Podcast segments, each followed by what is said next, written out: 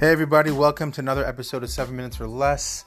There's not a lot of basketball to talk about, but luckily and thankfully, during coronavirus, we've been blessed with this documentary about the Chicago Bulls, The Last Dance.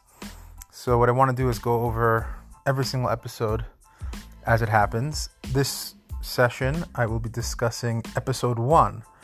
And this was mainly about Jerry Krause, who was the reason why the Bulls became champions, but also was the reason why um, they fell apart at the end. And his stubbornness to you know want to rebuild. He saw that the writing was on the wall. That Rodman was getting you know difficult to handle, and he was not as good as he was before. And Pippen wasn't as good, and Pippen's gonna want a big contract.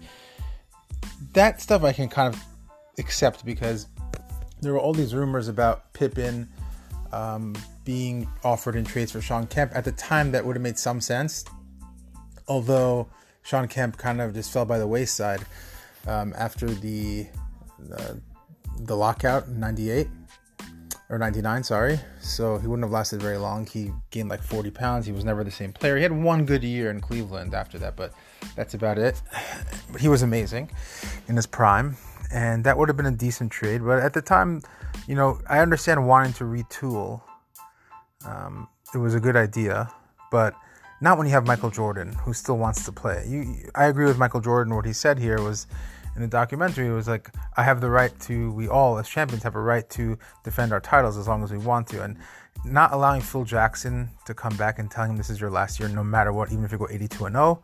That was just messed up. That just shows ego, and you know he was by all accounts a nice person, Jerry Krause, and he was actually a very good GM, but come on, you know, like you gotta, you're the one who put, gave Phil Jackson his job. And I think that's what it was. He found Phil Jackson, he discovered him, and then Phil Jackson became bigger than Krause, and he was getting a lot of the credit. Jordan only wanted to play for him, he loved him so much, and he was getting paid more than Krause. So, you know, it was a different time.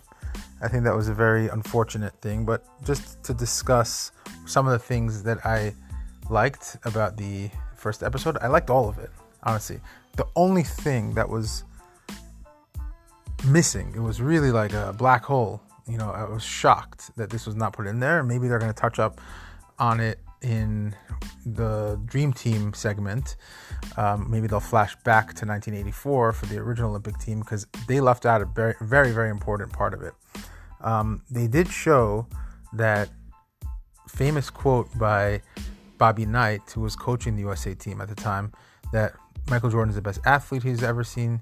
He's the most fundamentally sound he's ever seen. He is the he has the strongest will he's ever seen. Basically, he said he's the best basketball player he's ever seen as a collegian.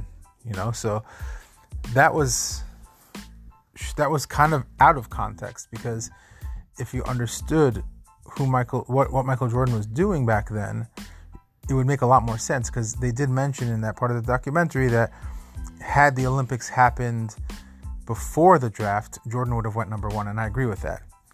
Um, but what happened? Jordan, um, they were having these.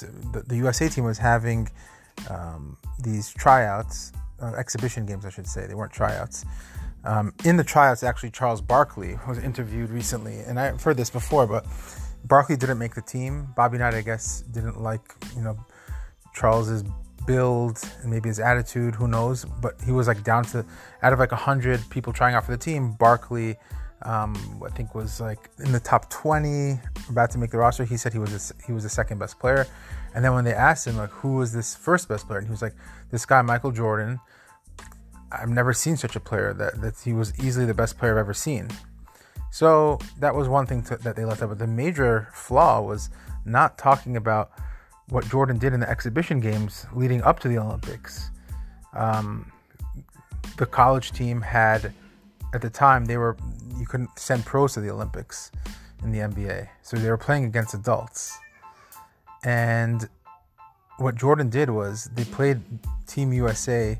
Sorry, Team USA played NBA All Stars like eight or nine times, um, and that those teams had Magic Johnson, Larry Bird, Isiah Thomas, all in their primes.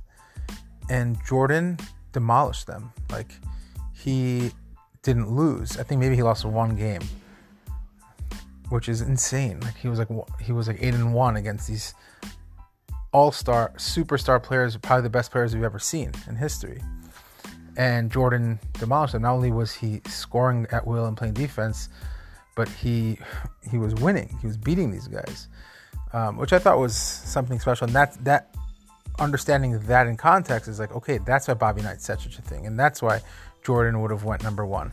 Now about going number one, we all know he was picked third um, in the draft after Olajuwon went first to the Rockets. Second was Sam Bowie. Bowie played for Kentucky. He was a good seven footer. Was actually a very talented guy, um, and in a center dominated league back then, you know, guards weren't winning. Magic Johnson technically was a guard, but he was really like a jack of all trades. He was a six nine center who could play guard also. Like he just played every position. But traditional guards were not dominating the league. So every team needed an all-star center to win a championship at the time. Think about it. Moses Malone in the early 80s. That's when he took the Sixers over the top finally. Parish, um, Kareem, these are all all-stars. So Bowie was a good pick. I mean, he did have a bad knee, but the Blazers didn't take Jordan because they had Clyde Drexler. Drexler still was averaging like I think seven points per game after his rookie season, but he was projected to be a really, really good player. And you could have played him as a small forward, really, in like the James Worthy kind of role, very similar kind of player.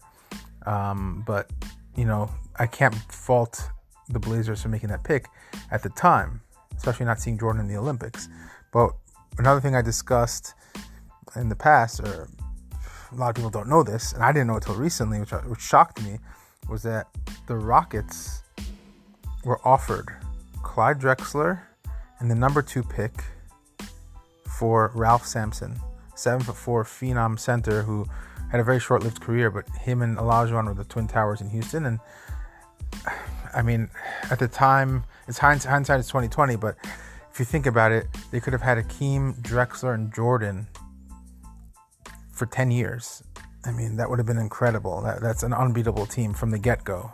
I mean, the Rockets were a young team and made the finals in '86 with Olajuwon. So as a he was a power forward, so uh, they could have done so much damage for 10, 15 years. Who knows?